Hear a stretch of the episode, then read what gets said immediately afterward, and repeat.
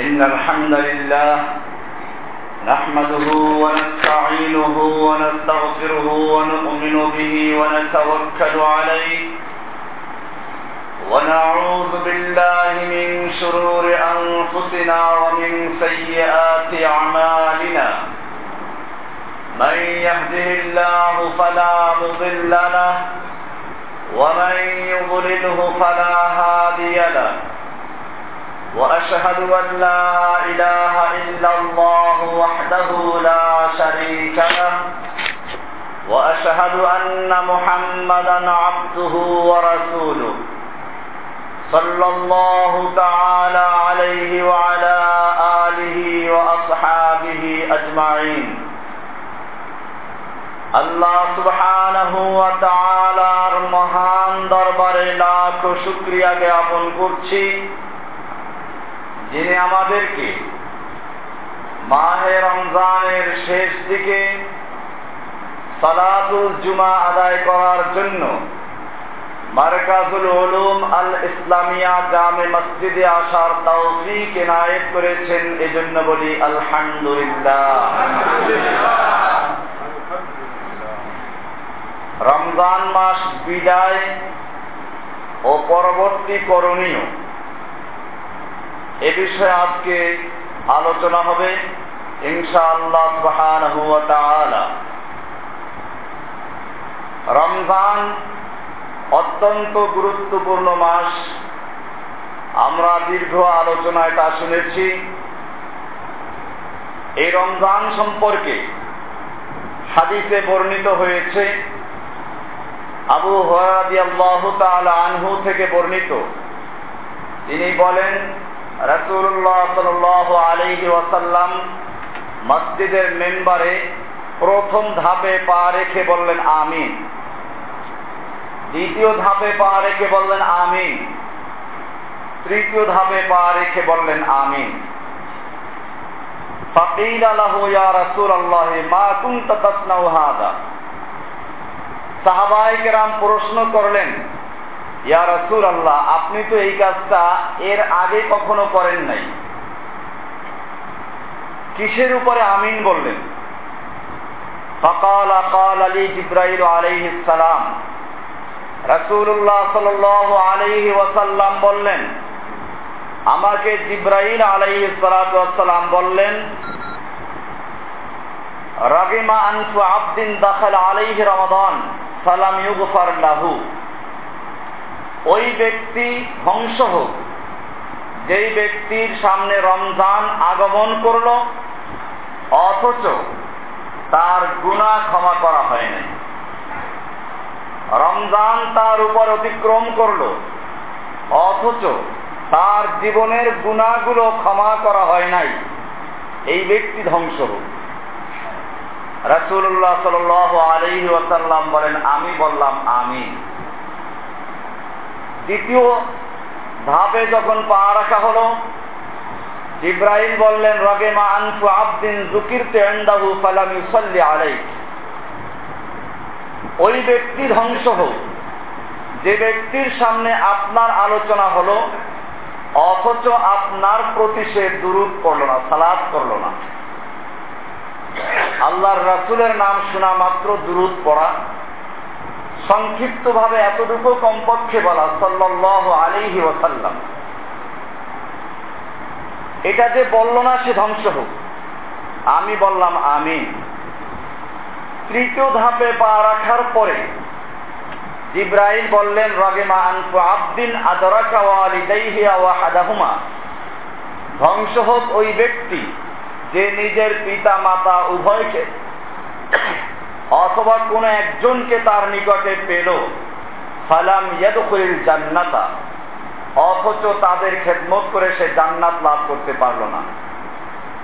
ফাকুল তো আমিন, আমি বললাম আমিন। হাদিসটা বাইহাকির আট হাজার দুইশো সাতাশি নাম্বার হাদিস। মুস্তাদরাকে হাকিম এটা সাত হাজার দুইশো বাউন্ন নাম্বার হাদিস। নাসিরুদ্দিন আলবানী রহমাতুল্লাহ আলাই তার সহি জয়ীফ হাদিসের ধারাবাহিকতায় পঁচাত্তর নম্বরে বয়ান করেছেন, হাদিসটা সহি। সহি ইবনে হাব্বানের চারশো নয় নম্বর হাদিস। হাদিস সহি। এ হাদিসের শুরুতেই ইব্রাহিম বললেন, ধ্বংস হোক ওই ব্যক্তি যে রমজান মাস পাইল, অথচ তার গুণা ক্ষমা হলো না। আমাদেরও এখনও হিসাব করার সময় আছে। রমজান মাস আমাদের উপর অতিক্রম করল আমাদের গুণাগুলো আল্লাহর দরবারে ক্ষমা হয়েছে কিনা? আমরা আল্লাহর দরবারে ক্ষমা প্রাপ্তদের অন্তর্ভুক্ত হলাম কিনা?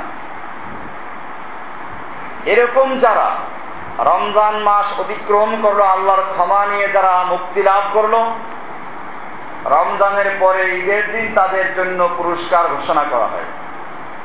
ঈদের দিনকে হাদিসের পরিভাষায় ইয়মুল জায়েজ ভাবে আখ্যায়িত করা হয়েছে।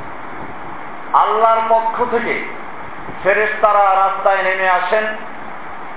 যারা সিয়াম আদায় করল, রমজানে কেয়াম আদায় করল, এদেরকে সালাম করে তাদের জন্য দোয়া করতে থাকে। আল্লাহর দরবারে এই দিনকে ইয়ামুল জায়েজা পুরস্কারের দিন হিসেবে আখ্যায়িত করা হয়।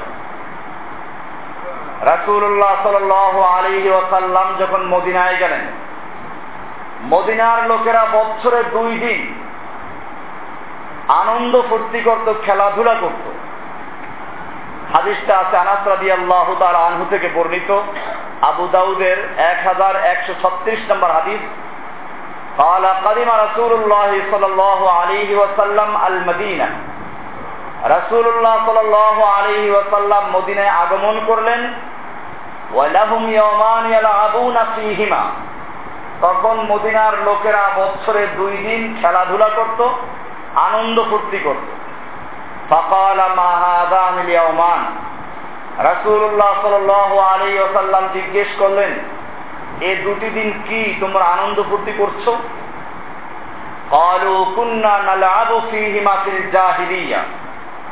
মদিনার লোকেরা বলল, এই দুইটা দিন আমরা জাহিলি যুগ থেকে আনন্দ ফুর্তি করে এসছি। বছরে দুই দিন আমরা আনন্দ করি, খেলাধুলা করি। فقال رسول الله صلى الله عليه وسلم رسول الله صلى الله عليه وسلم বললেন إن الله قد أبدلكم بهما خيرا منهما আল্লাহ তালা তোমাদেরকে ওই দুইটা দিন অন্য দুইটা দিন দিয়ে পরিবর্তন করে দিয়েছেন যা তোমাদের ওই দুই দিন থেকে উত্তম ইয়মাল আবহা ও ইয়মাল ফিতর আর সেই দুই দিন হচ্ছে ঈদুল আবহা এবং ঈদুল ফিতর। দুইটা ঈদ পাওয়া গেল। হাদিসের প্রত্যেকটা কিতাবে বাবুল ঈদাইন দুই ঈদের অধ্যায়। এই শিরোনামে আলোচনা আছে। বর্তমানে আবার দেখবেন যুগে যুগে যেরকম ভাবে আল্লাহর দিনকে নিয়ে কতগুলো লোক বাড়াবাড়ি করেছে, নবীদেরকে নিয়ে বাড়াবাড়ি করেছে এই উম্মতের মধ্যেও সেটা শুরু হয়েছে। এখন বাংলাদেশে এক শ্রেণির আশেকের আব্দুল পীর, এরা আর একটা নতুন ঈদের জন্ম দিয়েছে। সেটার নাম কি? ঈদে মিলাদুল নবী। শুধু ঈদ না, এটাকে তারা বলে থাকে সকল ঈদের সেরা ঈদ ঈদে মিলাদুল নবী। এই ঈদে মিলাদুল নবী আল্লাহর নবী জানতেন না, সাহাবায় রাম জানতেন না। এমন কি চোদ্দশো বছরের ইতিহাসে কোন মহাদ্দিসিনরাও জানতেন না। এটা শুরু হলো মাত্র দশ থেকে পনেরো বছর আগে।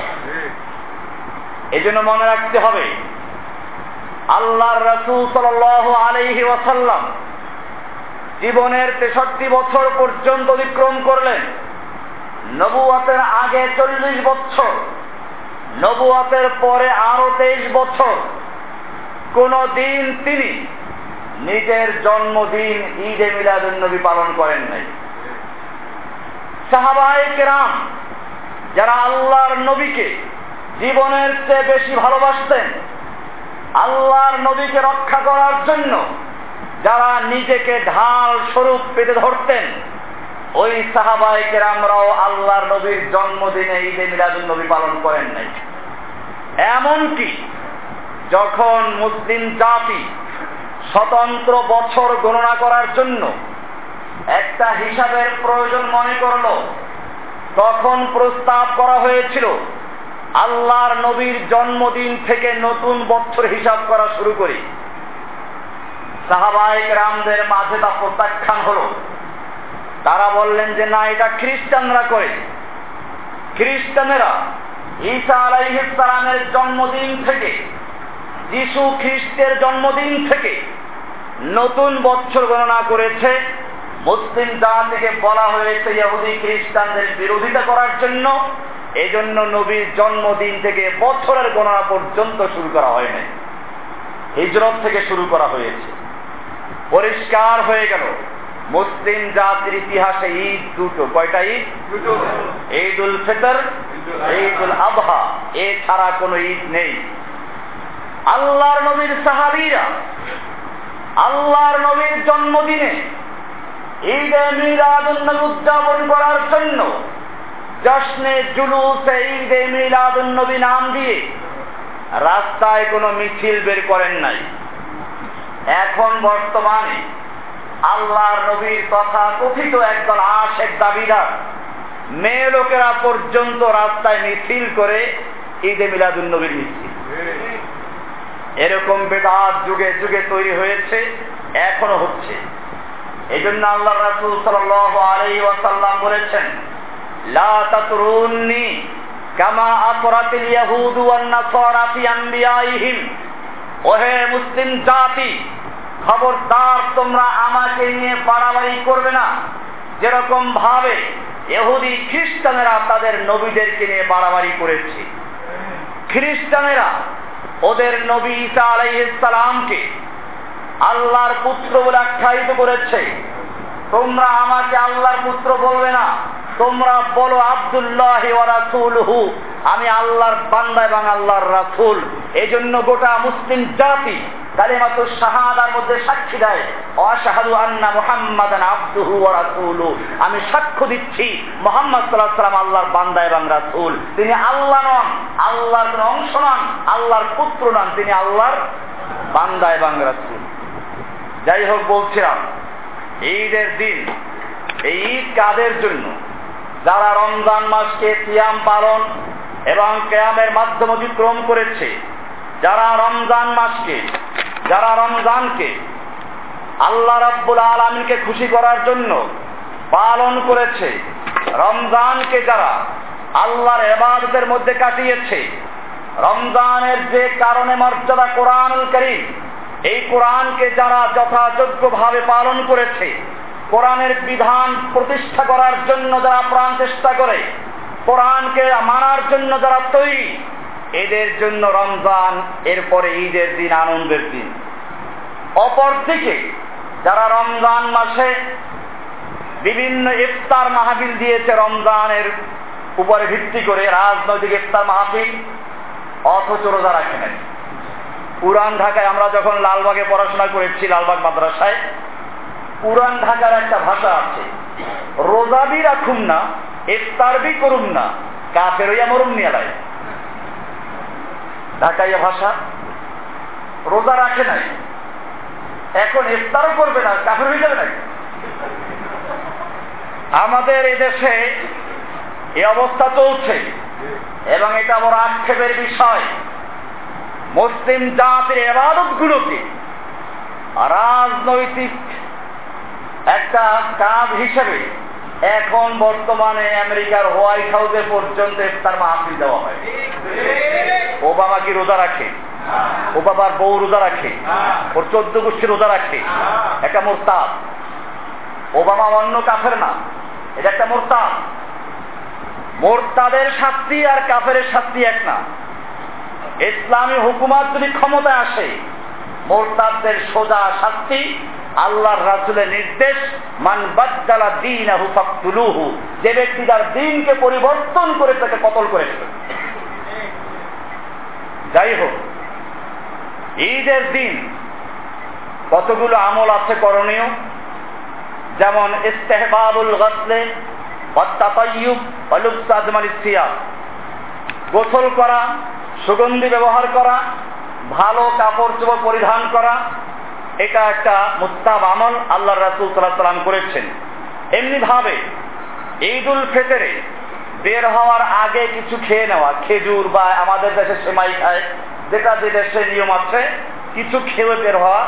আল্লাহ রাসুল সাল আলাইসাল্লাম কয়েকটা খেজুর খেয়ে বের হতেন, আবার তাও আছে বেতরান বেজর বেতের খেজুর খেতেন বেজর খেতেন। এরপর ঈদের সালাতে বের হতেন। ঈদ উল ফেতরের সালাদ একটু দেরি করে পড়া আর ঈদ উল আজহার সালাদ তাড়াতাড়ি পড়া উত্তম। সূর্য যখন তিন মিটার উপরে উঠে, তার মানে দুই ধনুক পরিমাণ, এরপরে ঈদের সালাতে সময় হয়ে যায়, জোহরের আগ পর্যন্ত পড়া যায়। তবে এত দেরি করা উচিত নয়, আগেই পড়া। ঈদের সালাতে ঈদগাহে যাওয়া, উত্তম হচ্ছে ঈদের সালাত মাঠে পড়া। ইনশাল্লাহ আমরা চেষ্টা করব আগামী বছরের ঈদের সালাদ যাতে মার্কাজের মাঠে হয়, তো ঈদের সালাদ ঈদগাহে পড়া উত্তম। আল্লাহ রসুল সাল আলাইসাল্লাম একবারই সম্ভবত মসজিদে পড়েছেন, তাও বৃষ্টির কারণে। ঈদ আল্লাহর রাসূল সাল্লাল্লাহু আলাইহি ওয়াসাল্লাম বৃষ্টির কারণে শুধু একবার ঈদের সালাদ মসজিদের নববীতে আদায় করেছিলেন, এছাড়া সমস্ত ঈদের সালাদগুলো মাঠে আদায় করেছিলেন তবে মাঠে আদায় করার ক্ষেত্রে খেয়াল রাখতে হবে। ইমাম যদি বেদাতি হয়, অথবা ইহুদি খ্রিস্টানদের পা চাকা গোলাম হয়, বর্তমানে এহুদি খ্রিস্টানদের এজেন্ডা বাস্তবায়ন করার জন্য এদেশের ইমামরা উঠে পড়ে ময়দান নেমেছে। আপনারা জানেন, ইসলামিক ফাউন্ডেশন, নাম তো ইসলামিক ফাউন্ডেশন। বর্তমানে ইহুদি খ্রিস্টানদের এজেন্ডা বাস্তবায়ন করার জন্য আপনারা জানেন, এই বিশ্বের সবচেয়ে বড় সন্ত্রাসী আমেরিকা, জঙ্গিবাদী, রাষ্ট্রীয় সন্ত্রাসী আমেরিকা, মুসলিম জাতিকে সন্ত্রাসী বানাবার জন্য মুসলিম জাতিকে জঙ্গিবাদী প্রমাণিত করার জন্য বিভিন্ন দেশে হামলা করে মুসলিম জাতিকে উস্কানি দিয়ে লড়াই করতে বাধ্য করছে। আবার তারাই বিভিন্ন ইমামদেরকে দায়িত্ব দিচ্ছে জঙ্গিবাদের বিরুদ্ধে বক্তব্য দেওয়ার জন্য। ইসলামিক ফাউন্ডেশন থেকে নতুন পরিকল্পনা গ্রহণ করা হয়েছে। হয়তো আজকেও আসতে পারে। দশজন বিশ জন করে বিভিন্ন মসজিদে টিম যাবে। ইমামদেরকে অবশ্যই জঙ্গিবাদের বিরুদ্ধে বক্তব্য দিতে হবে। পত্রিকায় দিয়েছে, প্রজ্ঞাপন জারি করেছে, বিশেষভাবে চিঠি দেওয়া হয়েছে। ভাইয়েরা আমার, আমরা বিশ্বাস করি, ইসলামে কোনো জঙ্গিবাদের স্থান নেই পরিষ্কার বলে দেয় বরং জঙ্গিবাদের বিরুদ্ধে, সন্ত্রাসের বিরুদ্ধে, ইসলাম যতটা সত্যার কণ্ঠে ঘোষণা করেছে পৃথিবীর কোন ধর্ম, কোন মতবাদ এত স্পষ্ট বলতে পারে নাই। কোরআন পরিষ্কার ঘোষণা করেছে, মান কাতাল নাফসান বিগাইর নাফসিন ফাসাদিন ফিল আরদে ফাকান্নামা কাতালান নাস জামিয়া যে ব্যক্তি অথবা যে গোষ্ঠী, মান ব্যক্তি হতে পারে, গোষ্ঠী হতে পারে, যে দল হতে পারে, যে রাষ্ট্র হতে পারে, যে ব্যক্তি কোন একটা লোককে পৃথিবীর কোন একটা প্রাণীকে অন্যায়ভাবে খুন করল অথচ সে কাউকে খুন করে নাই অথচ সে কাউকে ফিতনাফাসাদ করে নাই। এরকম নিরপরাধ ভাবে যদি কোন একটা মানুষকে কেউ খুন করে আল্লাহ সুবহানাহু ওয়া তাআলা বলছেন ফাকান্নামা কাতালান নাস জামিয়া সেজন্য গোটা বিশ্বের সমস্ত মানব জাতিকে হত্যা করল। ওয়ামান আহইয়াহা পক্ষান্তরে যে ব্যক্তি পৃথিবীর কোন একটা প্রাণীকে, একটা মানুষকে অন্যায় খুনের হাত থেকে রক্ষা করল, আল্লাহ রাব্বুল আলামিন বলছেন সেজন্য গোটা পৃথিবীর মানবতাকে রক্ষা করল। আছে কোন গ্রন্থ, আছে কোন ধর্মীয় কিতাব, আছে কোন বিশ্ব নেতা, যে স্পষ্ট ঘোষণা করেছে যে একজন মানুষকে হত্যা করা গোটা পৃথিবীর মানুষ জাতিকে হত্যা করা। কোরআন বলেছে। মুসলিম জাতির প্রাণ প্রিয় কিতাবে রয়েছে। এই মুসলিম জাতিকে জঙ্গিবাদের বিরুদ্ধে বক্তব্য দেওয়া শিখানোর প্রয়োজন নেই। জঙ্গিবাদের বিরুদ্ধে বক্তব্য দেওয়ার দরকার তোমাদের। যারা মুসলিম জাতিকে তামা করে দিচ্ছে, সামান্য তেলের জন্য, নেতৃত্বের জন্য ইরাককে ধ্বংস করেছে, আফগানিস্তানকে ধ্বংস করেছে কাশ্মীরে পাখির মতো গুলি করে হত্যা করছে, এমনকি আরাকানের মুসলমানদের রাখাইন প্রদেশের এলাকার একটা পুরা দশ হাজার লোকের বস্তিকে সম্পূর্ণ ধ্বংস করে দিয়েছে। আপনারা গতকালের প্রথম আলো পত্রিকা দেখেন। পরিষ্কার আমেরিকার থেকে রিপোর্ট দিয়েছে এতদিন পর্যন্ত সেখানে সাংবাদিক যেতে দেওয়া হয় নাই।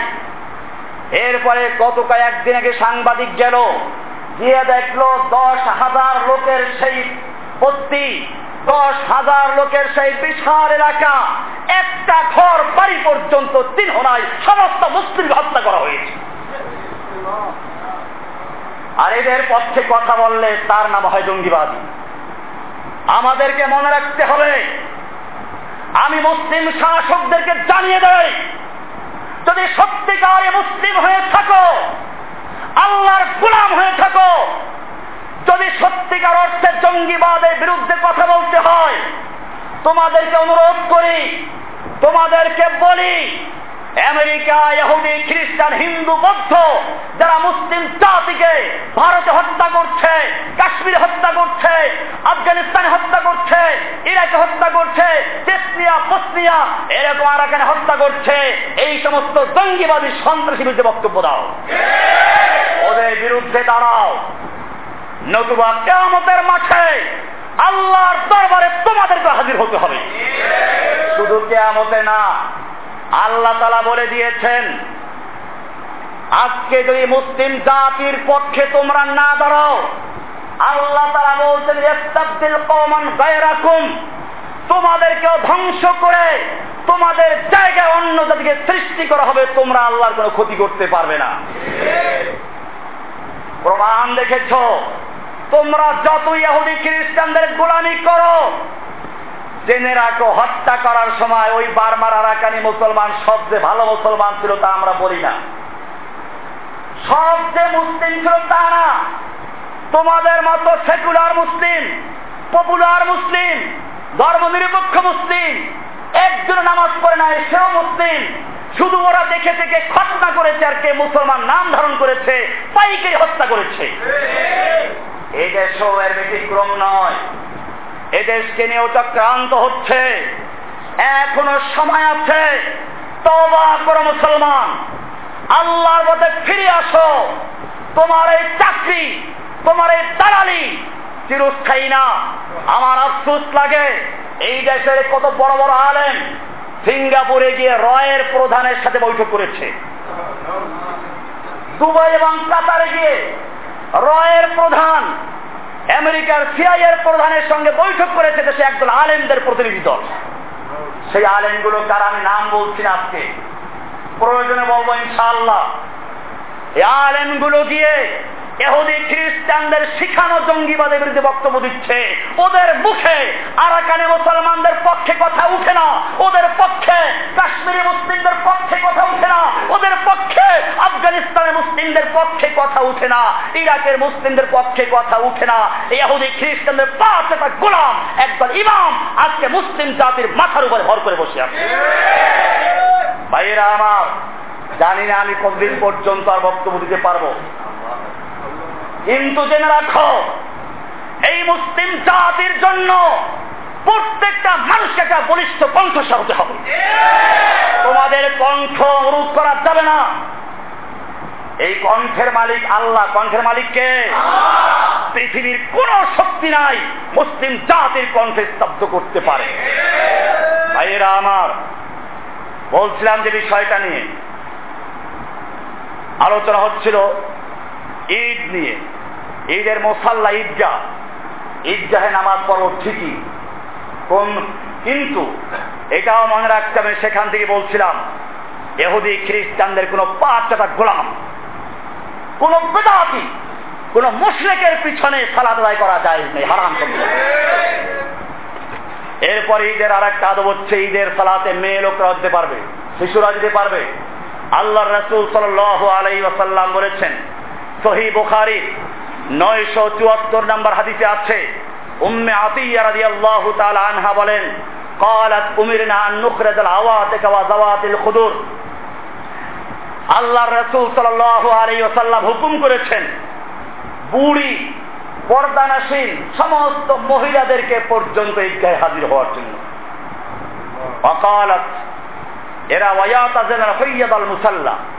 হায়েজা মেয়ে লোক যারা হায়েজ অবস্থায় আছে। এদেরকেও ঈদগাহে যাওয়ার জন্য বলেছেন। তবে এরা দোয়ায় অংশগ্রহণ করবে, সালাতের সময় আলাদা থাকবে। এত স্পষ্ট বলা হয়েছে বোখারের হাদিস।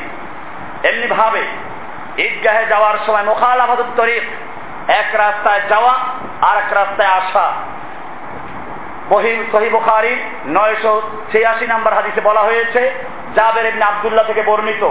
قال كان النبي صلى الله عليه وسلم إذا كان يوم عيد خالف الطريق ঈদ আসলে পরে আল্লাহর রাসূল সাল্লাল্লাহু আলাইহি সাল্লাম রাস্তা ওলট পালট করতেন এক রাস্তায় যেতেন আর এক রাস্তায় আসতেন এরপরে সালাতুল ঈদের আগে বা পরে কোনো নফল সালাত নেই লাম ইয়াসবুত আন্না সালাতা ঈদ সুন্নাতুন ক্বাবলা ওয়ালা বাদাহা আল্লাহর রাসূল সাল্লাল্লাহু আলাইহি ওয়াসাল্লাম এবং সাহাবায়ে কেরাম কেউই ঈদের সালাতের আগে বা পরে কোনো নফল সালাত আদায় করেন নাই। এমনি ভাবে সালাতুল ঈদ এর জন্য খুতবা হবে এবং খুতবা শুনতে হবে। সালাতুল ঈদের খুতবা হয় সালাতের পরে। এটা শোনাও অতীত। এমনি ভাবে ঈদের তাহানিয়া তাহানিয়া দেওয়া যায়। সাহাবা একরাম যখন একজনের সঙ্গে দেখা হতো, আমরা যেমন বলি, ঈদ মুবারক। সাহাবা একরাম বলতেন তাকাব্বাল আল্লাহ মিন্না ওয়া মিনকা। আল্লাহ তাআলা তোমার এবং আমার পক্ষ থেকে কবুল করুন। আমরা মুসলিমদের যেটা বলার সেটাই বলব। যেটা আল্লাহর রাসূল বলেছেন সাহাবা একরাম বলেছেন। কি বলব আমরা? তাকাব্বাল আল্লাহ মিন্না মিনকা। আল্লাহ তাআলা তোমার থেকে এবং আমাদের থেকে কবুল করুন।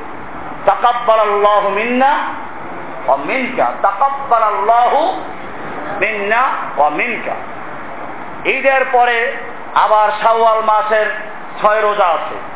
এটা সহি হাদিস থেকে প্রমাণিত সহি মুসলিমের দুই হাজার আটশো পনেরো নম্বর হাদিসে বর্ণিত হয়েছে আবু আইয়ুব আনসারী রাদিয়াল্লাহু তাআলা আনহু বলেন আন্না রাসূলুল্লাহ সাল্লাল্লাহু আলাইহি ওয়াসাল্লাম قال من صام رمضان ثم أتبعه ستا من شوال যে ব্যক্তি রমজানের সিয়াম আদায় করলো এরপরে আবার ছয়টা রোজা রাখলো সওয়ালে এই ছয়টা রোজা একাধারেও রাখা যায় বিচ্ছিন্ন ভাবেও রাখা যাবে তবে সওয়াল মাসের মধ্যে রাখতে হবে।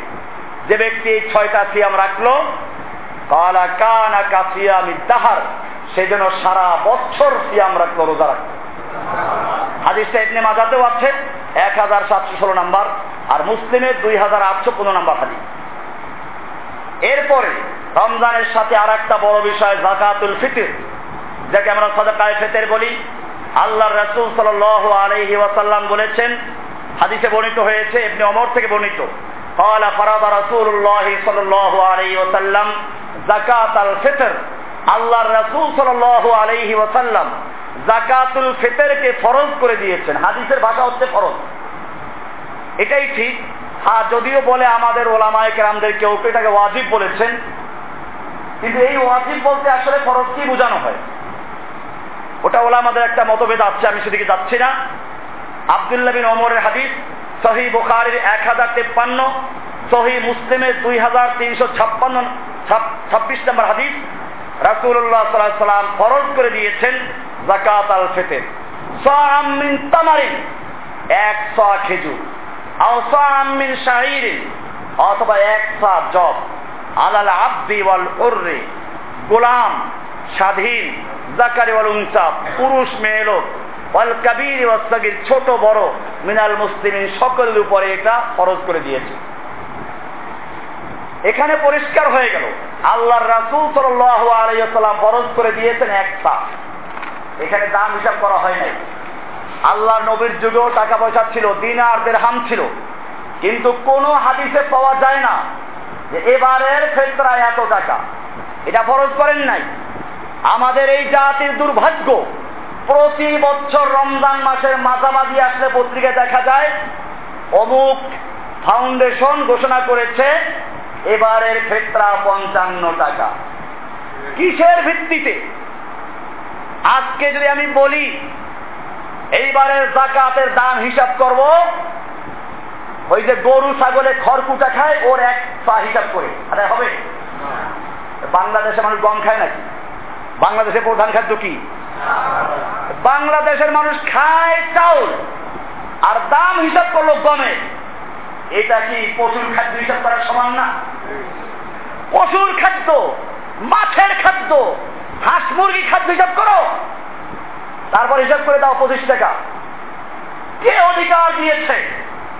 হিসাব করার জন্য সাদা কাতুল ফেতের সম্পর্কে আল্লাহর রসুল সাল্লাহ সাল্লাম স্পষ্ট বলেছেন। বুখারির এক হাজার পাঁচশো ছয় নম্বর হাদিস মুসলিমের দুই হাজার তিনশো তিরিশ নম্বর হাদিস عن ابي سعيد الخدري رضي الله تعالى عنه قال يقول كنا نخرج زكاة الفطر আমরা আল্লাহর নবীর যুগে জাকাতুল ফিতর সাদাকায়ে ফিতর বের করতাম আদায় করতাম সাআমিন তাআমিন খাদ্য দ্রব্য থেকে এক ছ দিয়ে খাদ্য টাকা না খাদ্য দিতাম আউসা আমিন শাহিরিন এক ছ জব আউসা আমিন তামারিন এক ছ খেজুর আউসা আমিন আকতিন এক ছ পনির আউসা আমিন জাবিবিন এক ছ কিশমিশ এইগুলিতে আদায় করতাম কেন আদায় করতাম আল্লাহর রসুল সাল্লাম তাও বলে দিয়েছেন সুনানি আবি দাউদের এক হাজার ছয়শ এগারো নম্বর হাদিস عن ابن عباس رضي الله تعالى عنه قال فرض رسول الله صلى الله عليه وسلم জাকাত আল ফিতরে, তোহরাতান লিসাইম মিনার রাগবি ওয়ার রাফাস, ওয়া তু'মাতান লিল মাসাকিন। রাসূলুল্লাহ ফরজ করে দিয়েছেন। কেন ফরজ করেছেন? তুহরাতান লিসাইমে মিনাল লাগবি ওয়ার রাফাস। বেহুদা, অন্যায় অশ্লীল যে কাজ হয়ে গেছে, এই কাজগুলোর ত্রুটি পূরণ করার জন্য এবং মিসকিনদের খাবারের ব্যবস্থা করার জন্য। দুইটা উদ্দেশ্য বয়ন করা হলো। একটা হচ্ছে এই, রমজানের সিয়াম পালন করতে গিয়ে যথাযথভাবে আদায় না করার কারণে যে ত্রুটি বিচ্যুতি হয়েছে, ভুল ভ্রান্তি হয়েছে, সেগুলোর ক্ষমা হয়ে যাওয়ার জন্য, ক্ষতিপূরণের জন্য জাকাতুল ফেতরকে ফরজ করা হয়েছে। আর দ্বিতীয় নাম্বার বলা হয়েছে ইসলামের সবচেয়ে বড় একটা গুণ, সেটা হচ্ছে এই যুগে যুগে এই পৃথিবীতে দারিদ্র বিমোচনের জন্য গরিবের বন্ধু বেশে অনেক বক্তব্য হয়েছে, অনেক আন্দোলন হয়েছে। কিন্তু ইসলাম যেরকম ভাবে বাধ্যতামূলক ভাবে ইসলাম গরিবদের হেস্তা নির্ধারণ করে দিয়েছে, পৃথিবীর কোন অর্থনীতিবিদ পৃথিবীর কোন নেতা পৃথিবীর কোন মতবাদ তার দৃষ্টান্ত বেশ করতে পারে নাই। আপনারা জানেন আমি আমার কিতাব জাকাত এই জাকাতের উপসংহারে লিখে দিয়েছি। অমুসলিমরা পর্যন্ত স্বীকার করেছে মুসলিম জাতি যে বাস্তব পদক্ষেপ নিয়েছে জাকাত ভিত্তিক অর্থ ব্যবস্থা এটা যদি বাস্তবায়ন করা হয় তাহলে মুসলিম জাতি পৃথিবীতে গরিব থাকতে পারে না। ধনীরা গরিবদেরকে জাকাত দিয়ে সহযোগিতা করলে গরিব থাকতে পারে। আজকে মনে রাখতে হবে স্থায়ী ভাবে ধনী করার জন্য একদিকে জাকাতের ব্যবস্থা করা হয়েছে, আর একদিকে ঈদের দিন যাতে কোনো গরিব আনন্দ ফুর্তি থেকে বঞ্চিত না হয়, ঈদের আনন্দ যাতে তাদের থেকে ছুটে না যায়, সেজন্য গরিবদের ঈদ আল্লাহ নবী আগে আদায় করতে বলেছেন, পরিষ্কার বলে দিয়েছেন। জাকাতুল ফেতের বা সৎকায় ফেতের, ঈদের আগে আদায় করলে সেটা জাকাতুল ফেতের হিসেবে আদায় হবে। আর যদি আগে আদায় না করে আদায় করতে হবে, কিন্তু ওই পাওয়া যাবে তার মানে গরিবের ঈদ ইসলাম আগে করতে দিয়েছে ধনির ঈদের উঠে ধনির ঈদ পরে হবে, গরিবের ঈদ এই জন্য আবদুল্লাহ ওমর রাজি আল্লাহ আনহু ঈদের একদিন, দুই দিন আগেই তার সাদাকাতুল ফেতের আদায় করে দিতেন। এক, দুই দিন আগে আদায় করে দিতেন এটা যায় তবে উত্তম হচ্ছে ঈদের দিন, ঈদের সালাতের আগে আদায় করা। যার কাছে পাওনা, অর্থাৎ যাকে দেওয়া, এটা আদরই না। আসল হচ্ছে, আমি আগেও বলেছি, এই সাদাকাতুল ফেতের, জাকাতুল ফেতের, এগুলো মূলত বাইতুল মালের পক্ষ থেকে আদায় হবে। সালাতের আগে আদায় হবে, সালাতের পরে প্রাপকদের কাছে পৌঁছে দেওয়া হবে। আল্লাহর রসুল সাল আলাইহি ওয়াসাল্লাম ঈদের আগে বেলালকে আদায় করতে বলতেন। ওই সময় আদায় করে সালাদ আদায় করতেন। বন্টন করতেন কোন সময়? ঈদের নামাজের পরে। এটা মনে রাখবেন বন্টন হয় ঈদের সালাতের পরে। আদায় হয় কখন? আগে। আপনারা আগে আদায় করে দিলে ইনশাল্লাহ আগে আদায় করার সব পেয়ে যাবেন। হ্যাঁ বাইতুল মালের পক্ষ থেকে পরবর্তীতে যথাযোগ্য স্থানে বন্টন করা হবে।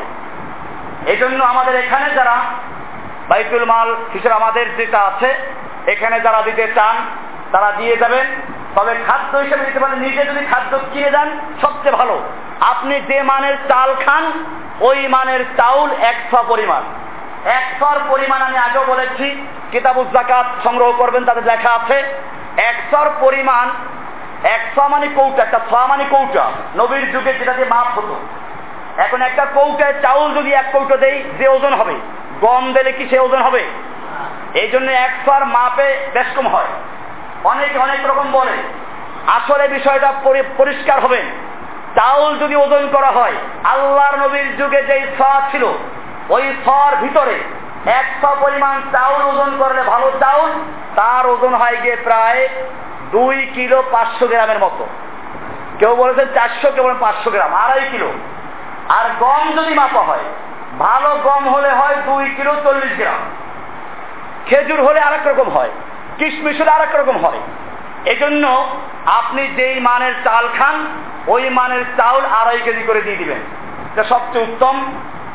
আর চাউল নিজে যদি কিনে দিতে না পারেন, একজনকে উকিল বানাই দেওয়া যে আপনি আমাদের পক্ষ থেকে চাউল কিনে দিয়ে দিবেন। তাহলে আমি উকিল হয়ে গেলাম। এরপরে আমি আপনার মান অনুযায়ী কিনে দিলাম, সেটা একটা বিষয় হতে পারে। অর্থাৎ আমি বলতে আমি বুঝাচ্ছি যারা এটা বাইতুল মালের পক্ষ থেকে আদায় করবে। এইভাবে আদায় করা, এটা গরিবের হক, এটা আদায় করতে হবে। ইসলাম পরিষ্কার করে দিল যে ঈদের দিনে ধনী গরিব, আমির, ফকির, সব মানুষ যাতে ঈদের আনন্দ ভাগাভাগি করতে পারে, সেজন্য নির্দিষ্ট হক দিয়েছে। আছে পৃথিবীর কোন ধর্ম? আছে পৃথিবীর কোন লিডার?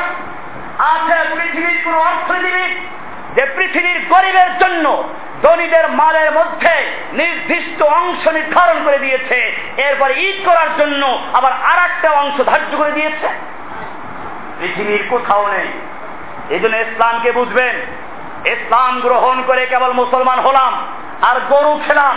এর নাম মুসলিম, মুসলমান হতে পারে, মুসলিম হতে পারে না। ভাইরা আমার আল্লাহ রাসুল সাল্লাম এই জাকাতুল ফিতর আদায় করেছেন নিজের পক্ষ থেকে, নিজের পরিবারের পক্ষ থেকে অধীনস্থ যারা আছে, এমনকি ঈদের রাতে সবে সাদেকের পূর্বে যে ব্যক্তি জন্মগ্রহণ করবে, তার পক্ষ থেকে আদায় করতে হবে। এটাই বিশুদ্ধ। পেটের সন্তান যদি থাকে, তার পক্ষ থেকে দেওয়া জরুরি না। তবে যদি কেউ দিয়ে দেয়, সবচেয়ে ভালো। কারণ অনেক ওলা আমাদের বক্তব্য আছে পেটে যদি সন্তানের বয়স পাঁচ মাস হয়ে যায়, তাহলে তার দেহ তৈরি হয়ে গেছে, রুহু তৈরি হয়ে গেছে, সে মানুষ। অতএব তারটাও দিতে হবে। অবশ্যই এটা সমস্ত লামাইকরামদের একমত না ব্যাপারে। আমি বলি বিপর্যের থেকে মুক্ত থাকার জন্য যদি আল্লাহ তালা কারও এরকম সন্তান তার স্ত্রী পেটে রেখে থাকেন, তাহলে দিয়ে দেওয়া ভালো। তবে অজীব না। এরপরে, সাদাকাতুল ফেতের। বর্তমানে আমাদের দেশে নিষ্ঠতা, অর্ধতা আসলো এটাও জেনে রাখুন নইলে ব্যস্ত লাগবে, আপনারা না জানলে অন্য জায়গায় গিয়ে ঠকে যাবেন। নেস্থতার বিষয়টা হচ্ছে, এটা হাদিসে মুসলিমের হাদিস দুই হাজার তিনশো একত্রিশ নম্বর হাদিসে আছে আল্লাহ রসুল সাল্লামের যুগে ছোট, বড়, সবার পক্ষ থেকে একশো করে আদায় করা হতো। আবু সাইদ খুদি বলেন, ফালাম নাজাল নুখরিজুহু হাত্তা কাদিম আলাইনা মুআবিয়া নাবি সুফিয়ান।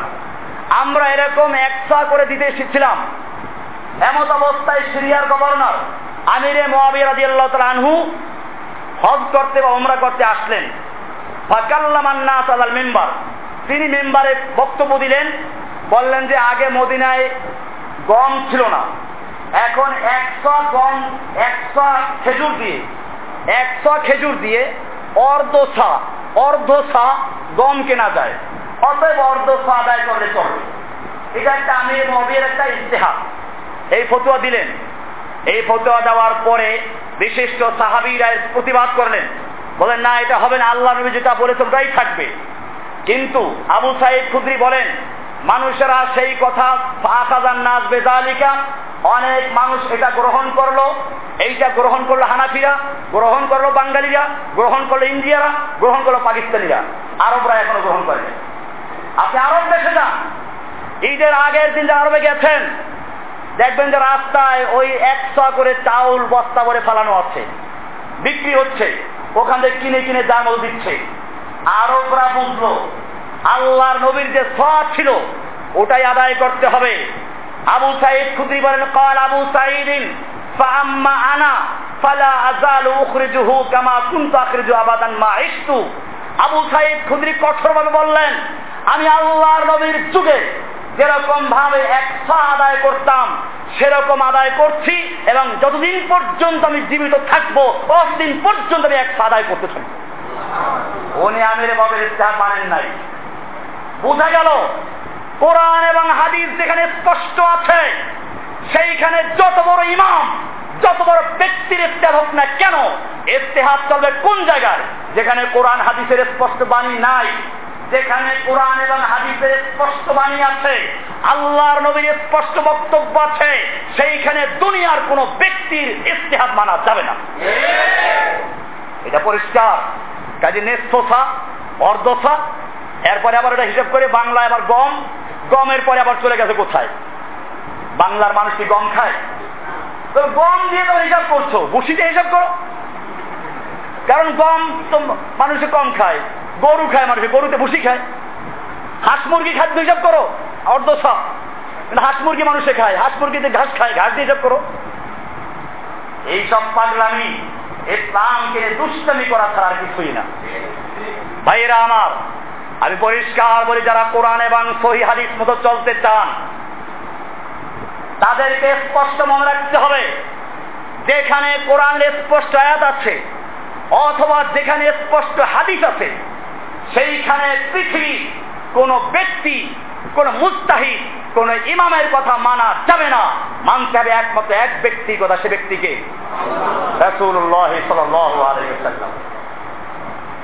এই জন্য কে বলল, এই নেস্তসার প্রচলন হয়েছে সেই আমির মহাবিয়ার যুগ থেকে। ওনার বক্তব্য কেন্দ্র করে কেউ গ্রহণ করেছে, কেউ গ্রহণ করে নাই। এরপরেও আমরা বলব বিষয়গুলো, আমরা নিজের আমল করার জন্য সচেতন থাকব। দুনিয়ার মানুষকে বুঝাবার চেষ্টা করো। আমার কিতাবুল জাকাতের ভিতরে বিষয়গুলো সব লেখা আছে। আপনারা এটা পড়বেন। এরপরে আছে যে বিষয়গুলো, সাদাকাতুল ফেতেরে অধিকারী কারা? কেউ তো বলেছেন জাকাত যাদের দেওয়া যায়, ফেতরাও তাদেরকে দেওয়া যাবে। ঠিক আছে, এটার সাথে আমি দ্বিমত করব না। কিন্তু হাদিসে পরিষ্কার বলা আছে তো মাতান্দিল মাসাকিন মিসকিনদের খাদ্য। বুঝা গেল? অন্য অন্য খাতে জাকাত দেওয়ার অগ্রাধিকার থাকতে পারে, কিন্তু ফেতরার ক্ষেত্রে মিসকিনদেরকে অগ্রাধিকার দিতে হবে। এটা মিসকিনদের হক। এখানে অন্যগুলোকে উল্লেখ করা হয়নি। আল্লাহ রাসুল সাল্লাহ আবু দাউদের একশো, এক হাজার ছয়শো এগারো নম্বর হাদিস আগেও বলেছিলাম ইবনে আব্বাস বলেন قال فرض رسول الله صلى الله عليه وسلم زكاة الفطر আল্লাহর রাসূল সাল্লাল্লাহু আলাইহি ওয়াসাল্লাম এই সাদাকাতুল ফিতর এটা ফরজ করে দিয়েছেন কেন ফরজ করেছেন তোহরাতান লিসাইম মিনাল লাগবি আর রাফাত বেহুদা অশ্লীলতা যা হয়ে গেছে রমজান মাসে এটার ক্ষতিপূরণের জন্য কত অমাতান্লিল মাসাকিন এবং মিসকিনদের খাদ্য হিসাবে মিসকিনদের বোঝা গেল এটা স্পেশাল মিসকিনদের খাদ্য এইখানে অন্যান্য খাতের প্রসঙ্গ নাই। এরপরে বলেছেন, মান আদাহা কবলা সালাতি।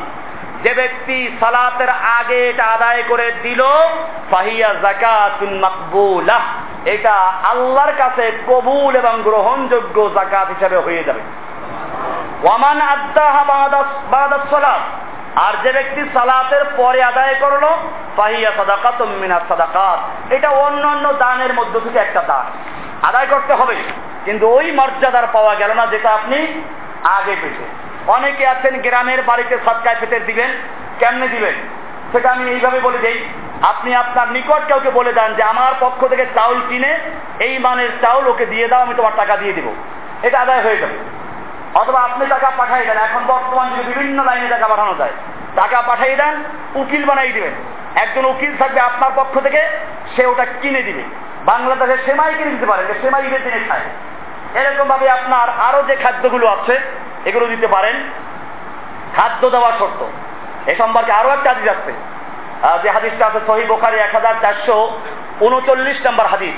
আবু সাহেব খুদ্রি থেকে বর্ণিত قال كنا نخرج في عهد رسول الله صلى الله عليه وسلم يوم الفطر طعام من طعام আমরা আল্লাহর নবীর যুগে আল্লাহর নবীর যুগে আমরা আমাদের খাদ্য থেকে এক সা পরিমাণ ফেত্রা আদায় করতাম কি পরিমাণ এক সা পরিমাণ সার পরিমাণ আমি আগেই বলেছি এরপরে আর একটা হাদিস সহি বোখারিতে আছে এক হাজার চারশো তেইশ নম্বর হাদিস এইখানে আসতে যেটা বললাম একদিন দুদিন আগে দেওয়া যাবে এখন আবার অনেকে শুনলাম কালকে আমাকে ফোন দিয়ে বলল যে, না, একদিন দুদিন আগে দেওয়া যাবে না।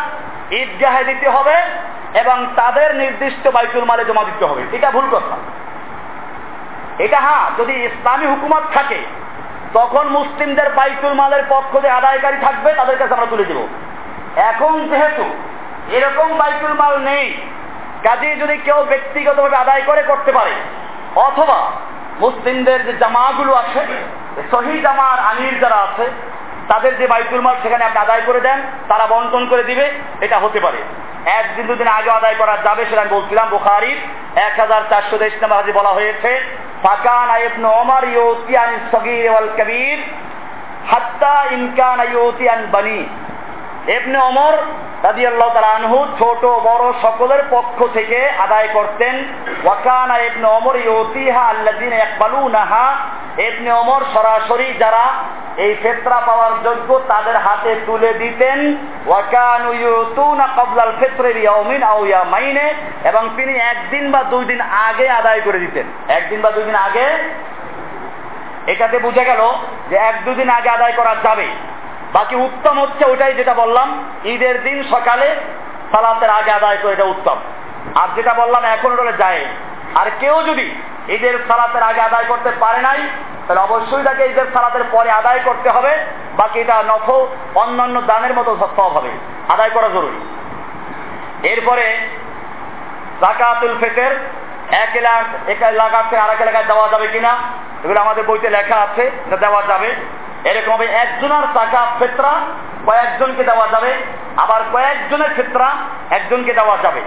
এরকম ভাবে আমরা ফেতরার বিষয়গুলো খেয়াল রাখব। জাকাতুল ফেতের, এটা একটা হক। কার উপরে অজিব এটা আপনারা পড়ে নেবেন, আমি ওটা জাকাতুল, কেতাবুল জাকাতে লিখে দিয়েছি।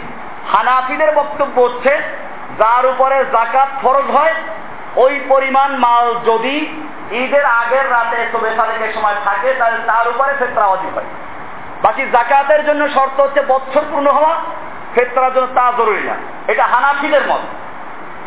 অন্য অন্য ইমামদের মত এবং সহি মত যেটা, হাদিস অনুযায়ী আমরা যারা সহি মনে করি, সেটা হচ্ছে কেউ বলেছেন তিন দিনের খাদ্য যার কাছে আছে, আর কেউ বলেছেন একদিনের খাদ্য যার কাছে আছে, সেও ফেতরা দিবে। যেহেতু এটা ওই সমস্ত গরিবদের হক, তাদের কিছুই নাই। তা আমরা এইভাবে আদায় করব, ফেতরা আদায় করব। পরিশেষে, রমজানের শেষ জুমা হিসেবে, জুমাতুল বিদা বলতে আবার কিছু বলছি আমি। এটা আর এক বেদা পত্রিকা দেবেন জুমাতুল বিদা এই সমস্ত জুমাতুল বিদা কি জিনিস? হজ্জাতুল বাদা বলা হয় বিদায় হজকে, কারণ আল্লাহ নবীর জীবনের শেষ হজ ওটাই জন্য। রমজান কি একেবারে জীবনের শেষ? রমজান আল্লাহ দুনিয়া যতদিন থাকবে, রমজান থাকবে। কাজী রমজানের শেষ জুমাকে জুমাতুল বিদা বলা হয়। এটা কোনো কোরআন হাদিসের ভাষা না। সাহাবিরা জানতেন না। এটা বাংলাদেশের কিছু পত্রিকা আর কিছু বেদাত দিয়ে তৈরি করে এক বেদাত। হ্যাঁ তবে রমজানের শেষ জুমা হিসেবে বলছি, রমজান মাসের আমরা যে শিক্ষা পেয়েছি, রমজান মাসে আমরা শিখলাম, আল্লাহ রব্বুল আলমিন হাদিসে কুৎসিতে বলেছেন, অন্যান্য সমস্ত এবারদের দাতা বিনিময়ে আল্লাহ তালা দশ গুণ থেকে সাতশো গুণ পর্যন্ত বৃদ্ধি করে দেন। এরপরে বলেছেন, ইল্লা সম তবে সিয়াম ব্যতিক্রম তবে সমের বিষয়টা ব্যতিক্রম। কারণ সম আমার জন্য রাখা হয় আর আমি নিজের বিনিময় দান করব। আমি বলেছিলাম যে খালি তো সম আল্লাহর জন্য রাখি তা না সালা তো আল্লাহর জন্য করি হজও আল্লাহর জন্য করি। আল্লাহ কি বললেন যে সমটা আমার জন্য রাখা হয়? অন্যগুলোও তো আল্লাহ তোমার জন্য রাখি। না, বিষয় আছে। অন্যগুলোর মধ্যে লৌকিকতা থাকতে পারে, রিয়া থাকতে পারে, মানুষকে খুশি করে থাকতে পারে কিন্তু সিয়ামের মধ্যে তা সম্ভব নয়। যদি কোনো ব্যক্তি আল্লাহকে সন্তুষ্ট করার জন্য সিয়াম না রাখে, তাহলে সে উজু করতে গিয়ে পানি খাইতে পারে, ডুব দিয়ে পানি খাইতে পারে, গোসল করতে গিয়ে পানি খাইতে পারে, দুনিয়ার কেউ দেখল না। এর পরেও যে ব্যক্তি পিপাসায় কলিজা শুকিয়ে গেছে, উজু করার সময় পানি মুখে পর্যন্ত দিয়েছে, মুখের মধ্যে পানির মিষ্টি ভাবটা পাচ্ছে। এর পরেও পানি সে গিলে ফেলছে না পানি পান করছে না। কারণ কি? একমাত্র আল্লাহকে ভয় করে আল্লাহকে সন্তুষ্ট করার জন্য আল্লাহ আমাকে দেখবেন দুনিয়ার কোনো শক্তি দেখছে না আল্লাহ দেখতে পাচ্ছেন। এই মনে করে যেহেতু সিয়াম রাখা হয় এই জন্য আল্লাহ বলেছেন সিয়াম আমার জন্য এর বিনিময়টা আমি নিজেই দান করতে চাই। এখান থেকে বড় শিক্ষা হচ্ছে এই যে আল্লাহকে ভয় করে গলার ভিতরে পানি থাকা সত্ত্বেও পান করলাম না, অথচ কলিজা শুকিয়ে যাচ্ছে। ওই শিক্ষা নিতে হবে। যে আল্লাহ তখন দেখেন আমার জীবনের সকল ক্ষেত্রে সব কাজে গোপনে প্রকাশ্যে ওই আল্লাহ সবকিছু দেখেন আমি গোপনে যেন কোনো হারাম কাজ করতে না পারি। আমি যখন রাস্তা দিয়ে চলবো কোন মেয়ের দিকে সুন্দরী যুবতী মেয়ের দিকে নজর পড়ে গেল আমি তখন মনে করব যে আল্লাহ তাআলা সিয়া অবস্থায় পানি পান করলে দেখে সে আল্লাহ আমার চোখের অবস্থাও দেখে। আমার মনের অবস্থা জানেন? টেবিলের সামনে দিয়ে ঘুষ নেওয়া যেমন দেখে, এরকম গোপনে টেবিলের নিচে দিয়ে ঘুষ নিলেও সে আল্লাহ তারা দেখে। এই শিক্ষা রমজান থেকে আমাদেরকে নিতে হবে। মনে রাখতে হবে আর একটা জিনিস, এই রমজান মাস কোরআন নাজিলের মাস। এই কোরআন নাজিল করেছেন আল্লাহ রাব্বুল আলামিন। আমি সবসময় বলে থাকি, আলো হিসাবে আলো। আলো আলো কি জিনিস? আমি বলে থাকি, আল্লাহ রাব্বুল আলামিন মানুষকে চক্ষু দিয়েছেন দেখার জন্য। কিন্তু চোখের পাওয়ার যত ভালো থাকুক না কেন, যত চোখ ভালো থাকুক না কেন, যদি চোখের সামনে কোনো আলো না থাকে, দেখা যাবে অন্ধকারের সময়। চোখ তো আমাদের ঠিকই আছে, কিছুই দেখি না।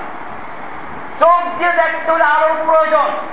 তাদের আলো, সূর্যের আলো, তারকার আলো, মোমবাতির আলো, অথবা যে কোনো আলো ছাড়া আপনার চক্ষু যত ভালো হোক আপনি কিছুই দেখতে পাবেন না।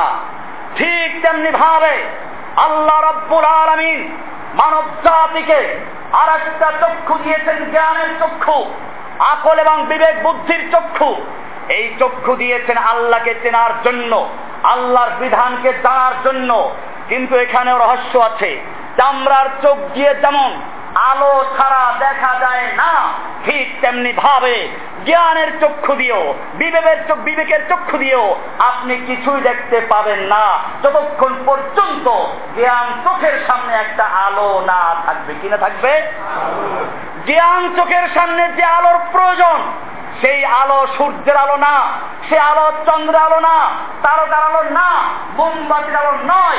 সে আলো হচ্ছে আল্লাহর পক্ষ থেকে আসা। কত জাকুম মিনাল্লাহি নূরুন ওয়া কিতাবুম মুবিন। আল্লাহ রাব্বুল আলামিন কোরআনুল কারীমকে সে আলো হিসেবে ঘোষণা করে দিয়েছে।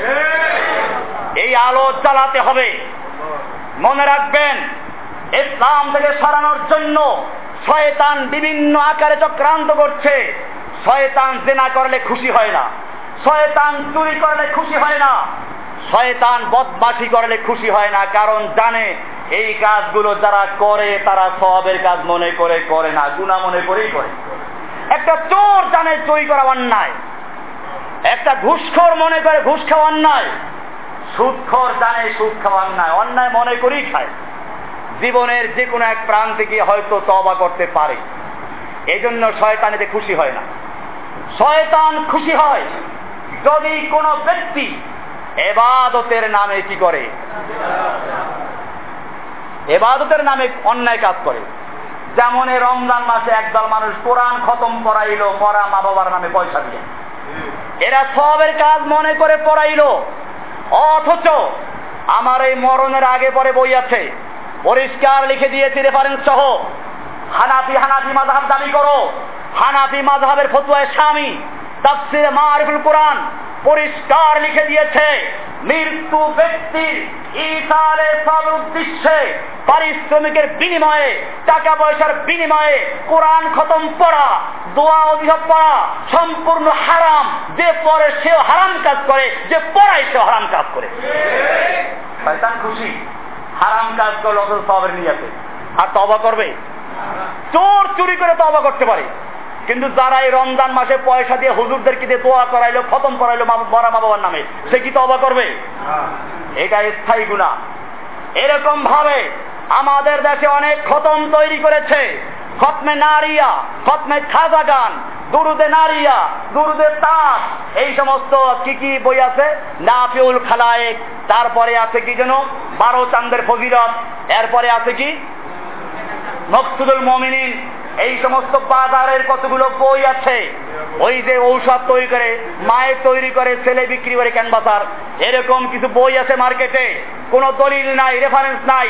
জনৈক ব্যক্তি বলেন, হাদিসে আছে। কোন হাদিসে আছে? আমাদের কিতাবগুলো পড়ুন। প্রত্যেকটা কিতাবে, প্রত্যেকটা হাদিসের রেফারেন্স উল্লেখ করা আছে। তালাশ করুন, কোরআনের আয়াত আছে, কোন আয়াতে আছে? তাফসিরে কোন জায়গা আছে? সব উল্লেখ করা আছে। অন্ধ বিশ্বাস করবেন না। আমাদের এটা মনে রাখতে হবে। আল্লাহর রাসূল সাল্লাম পরিষ্কার বলেছেন বারবার বলেছেন হে আমার উম্মতরা, শোনো, কেয়ামতের পূর্বে অসংখ্য দল তৈরি হবে, মত তৈরি হবে। আল্লাহ রাসূল সাল্লাল্লাহু বলেছেন মাইয়াইশ মিনকুম বাদি, ফাসায়ারা ইখতিলাফান কাসীরা। আমার মৃত্যুর পরে তোমরা যারা থাকবে, অসংখ্য মতভেদ দেখবে, দলাদলি দেখবে।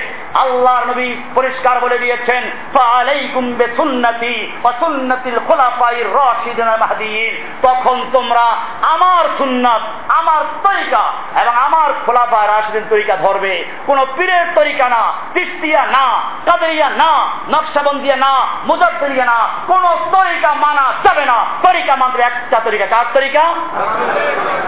পরিষ্কার মনে রাখবেন, এদেশের বড় বড় পীর, বড় বড় বুজুর্গ, বড় বড় আলেম, বায়াত নাই, বায়াত কে মাইনে উপর তরিকায় তিস্তিয়া, কাদরিয়া, নকশাবন্দিয়া মুজাদ্দিয়াকে আয় আল্লাহ, উস তরিকাকে নিয়ামতুন কোন সিভ কর। আমি আমার দিন কায়েমের সঠিক পথ বইয়াতে পাইবেন ওখানে। এই বইয়ের শেষ দিকে দেখবেন পীরদের সম্পর্কে পরিষ্কার লেখা আছে। ওদের বইয়ের রেফারেন্স উল্লেখ করে ওদের বইতে কি লেখা দিয়েছি। এই সমস্ত তরিকার বায়াত নেওয়া যাবে না। বায়াত দেওয়া যাবে না। আমরা চলবো কার তরিকায়? রসুল্লাহ আরও বলেছেন ও আমার উম্মতরা, শুনো। ইন্না বানি ইসরাঈল তাফাররাকাত আলা সিনতাইন ওয়া সাবঈনা মিল্লাহ। জেনে রাখো, বানি ইসরাইল বাহাত্তর ফেরকায় বিভক্ত হয়েছিল। আমার উম্মত অচিরেই তেহাত্তর ফেরকায় বিভক্ত হবে। কুল্লুহুম ফিন নার ওরা সব জাহান্নামে যাবে। ইল্লা মিল্লাতান ওয়াহিদা। শুধুমাত্র একটা মিল্লাত, একটা দল জান্নাতে যাবে। কয়টা দল যাবে? সাহাবায়ে কেরাম প্রশ্ন করলেন, সেই দলটা কারা? প্রত্যেকটা দল দাবি করে, আমরা সেই দল। সেই দলটি কি চর্ম নাই সরসিনা, আটরসি, দেওয়ানবাগি, রাজারবাগি, চন্দ্রপাড়া, সুরেশ্বর, কত স্বর এই তো সব বাংলাদেশে। এরপরে ইন্ডিয়াতে আছে, পাকিস্তানে আছে। কত তরিকা। কেউ বাংলাদেশে ইসলাম, বরিশালের ইসলাম, ফরিদপুরের ইসলাম সাজা বাবার ইসলাম, গাজা বাবার ইসলাম, ল্যাংটা বাবার ইসলাম, আল্লাহ নবীর সাহাবিরা পরিষ্কার জিজ্ঞেস করলেন সেই একটা দল যারা নাজাত পাবে তাদের পরিচয়টা কি? তারা কোন দল? আল্লাহর নবী পরিষ্কার বললেন আজকের এই দিনে আমি এবং আমার সাহাবীরা যেই দলে, যেই মতে আছি কেমন পর্যন্ত এই দল এবং মতে যারা থাকবে, তারা নাজাত পাবে, বাকি সব জাহান নামে চলে যাবে। পরিষ্কার হয়ে গেল। আল্লাহর নবীর যুগে আমি জিজ্ঞেস করতে চাই আল্লাহর নবী যেদিন বলেছিলেন আমার তরিকা আমার সাহাবিদের তরিকায় যারা আছে তারা নাজাত পাবে। সেই সময় তৃষ্টিয়া তরিকা ছিল কাদেরিয়া ছিল। এই সমস্ত তরিকা যাদের নামে তৈরি করা হয়েছে ওদের জন্ম হয়েছিল। ওদের জন্ম হয় নাই ওদের দাদার জন্ম পর্যন্ত হয় নাই। এই সবগুলো তরিকা তৈরি করা হয়েছে ভারতের ফ্যাক্টরিতে চায়নায় তৈরি হয় বিভিন্ন মাল আর বাংলাদেশ, পাকিস্তান, ইন্ডিয়ায় তৈরি হয় ইসলাম ধর্মের বিভিন্ন ইবাদত। আপনারা জানেন, এখন বিভিন্ন মাদ্রাসায় চান্দাত আদায় করার জন্য বদরি সাহাবিদের নামে তিনশো তেরো জনের সংখ্যা দিয়ে তারপর কমিটি বানায়। সুৎখর, ঘুষখর, মদখর, জুয়াচর, এইগুলোকে তিনশো তেরো বদরি সাহাবিদের কমিটি ঢুকে সাহাবি বানাই দিল, মর্যাদা বানাই দিল। এইগুলো মরা সাহাবিদের নাম বিক্রি করে খাওয়া। এই সমস্ত বেদাতের মধ্যে কেউ ঢুকবেন না খবরটা আমি আরও পরিষ্কার করে দেই। রমজানের শেষ সময় আপনারা দান খয়রাত আরও করবেন। কোন বেদাতিকে জাকাত ফেতরা দিবেন না। এগুলো বেদাতকে সাহায্য করা হয়। এজন্য আমি আমার কেতাব জাকাতে পরিষ্কার লিখে দিয়েছি। ইমাম ইবনে তাইমিয়া রহমাতুল্লাহ রায় ফতোয়া দিয়েছেন। সেই কেতাবে রেফারেন্স উল্লেখ করে দিয়েছি। কোন বেদাতিকে জাকাত ফেতরা টাকা দেওয়া যাবে না।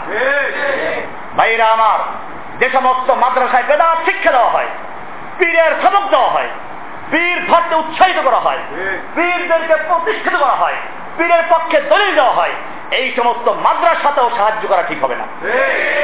তাও সেইদের উপরে যে সমস্ত মাদ্রাসা কায়েম হচ্ছে, এগুলোতে আপনারা সাহায্য করবেন। খবরদার, নিজেও বেদাত করবেন না, কোন বেদাতকে এস্টাবলিশ করার জন্য, কোন বেদাতকে প্রতিষ্ঠা করার জন্য, কোন বেদাতকে সাহায্য করার জন্য আপনারা কাজ করবেন না। খবরদার।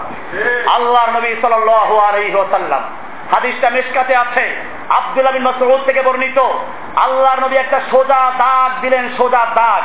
এরপরে ডান দিকে আর বাম দিকে অনেকগুলো দাগ দিলেন। এরপরে মাঝখানের দাগে হাত রেখে বললেন হাদা সাবিউল্লাহ এই মাঝখানের সোজা দাগটা হচ্ছে আল্লাহর রাস্তা। কার রাস্তা? আল্লাহর রাস্তা সোজা না বাঁকা? আল্লাহর রাস্তা কয়টা?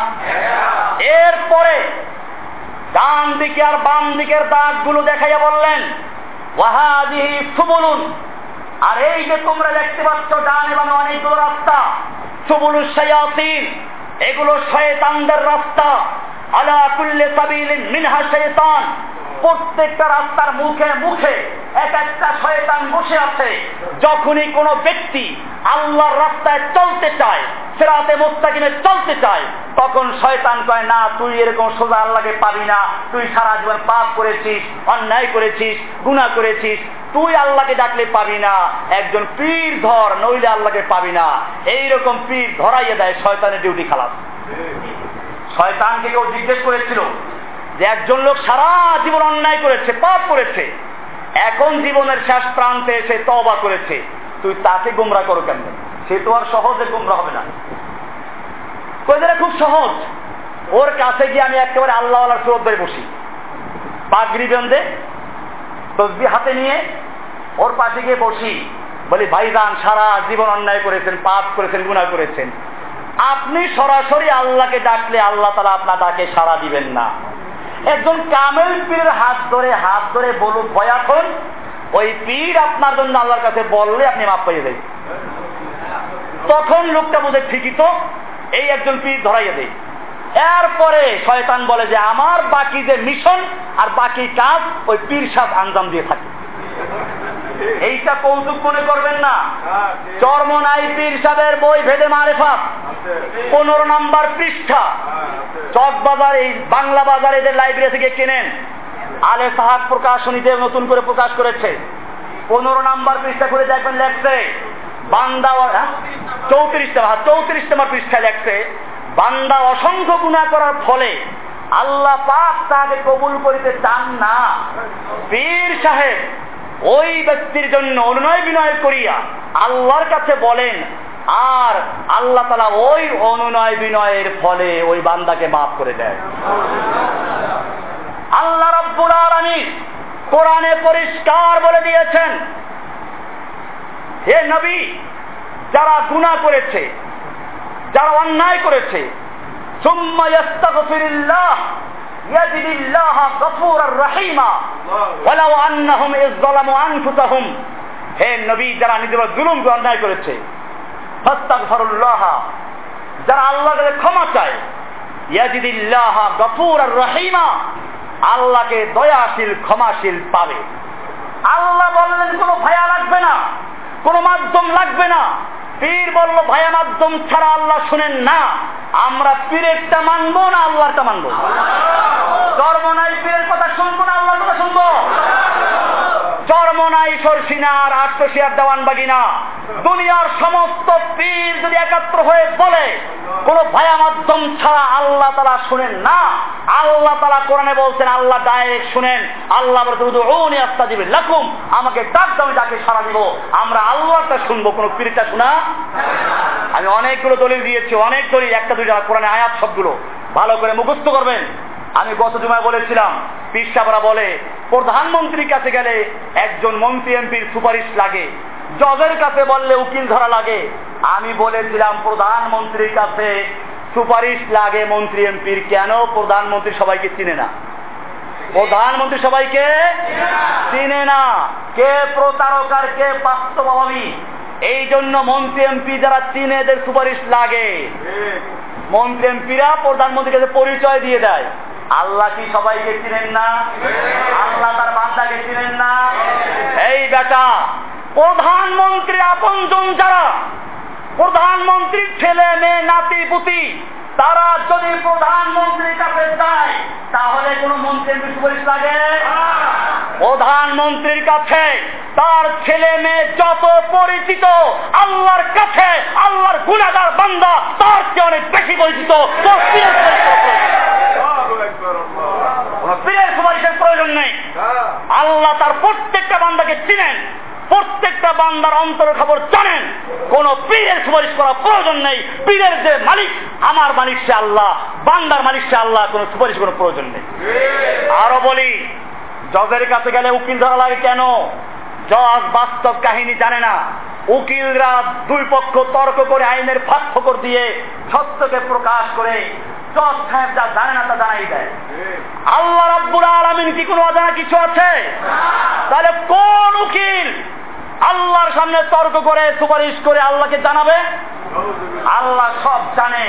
এই ভাওতাবাদী এই পীর মুরিদির ব্যবসা জমজমাট ব্যবসা, বিনা পুঁজির ব্যবসা, এই ব্যবসার গায়ে লাথি মেরে তবা করে মুসলমান, পীরদেরকে উৎখাত করার যে আমার পরিকল্পনা আছে, এই পরিকল্পনা অংশগ্রহণ করো। গোটা মুসলিম উম্মাকে পীর তন্ত্র থেকে, খাজা বাবা তন্ত্র থেকে, গাজা বাবা তন্ত্র থেকে মাদার তন্ত্র থেকে মুক্ত করে নিজে মুক্ত হয়ে তাও সেই ভিত্তিক ইমান যাপন করি। কোরআন এবং সুন্নাকে মানি। আল্লাহ ওয়া আমাদের সকলকে বুঝার এবং আমল করার তৌফিক দান করুন আমিন ওয়া সাল্লাল্লাহু তাআলা আলা নবিয়িনা মুহাম্মদ ওয়া আলা আলিহি ওয়া সাহবিহি আজমাইন সুবহানাল্লাহি বিহামদিহি সুবহানাকাল্লাহুম্মা বিহামদিকা আশহাদু আল্লা ইলাহা ইল্লা আনতা আস্তাগফিরুকা ওয়া আতুবু ইলাইক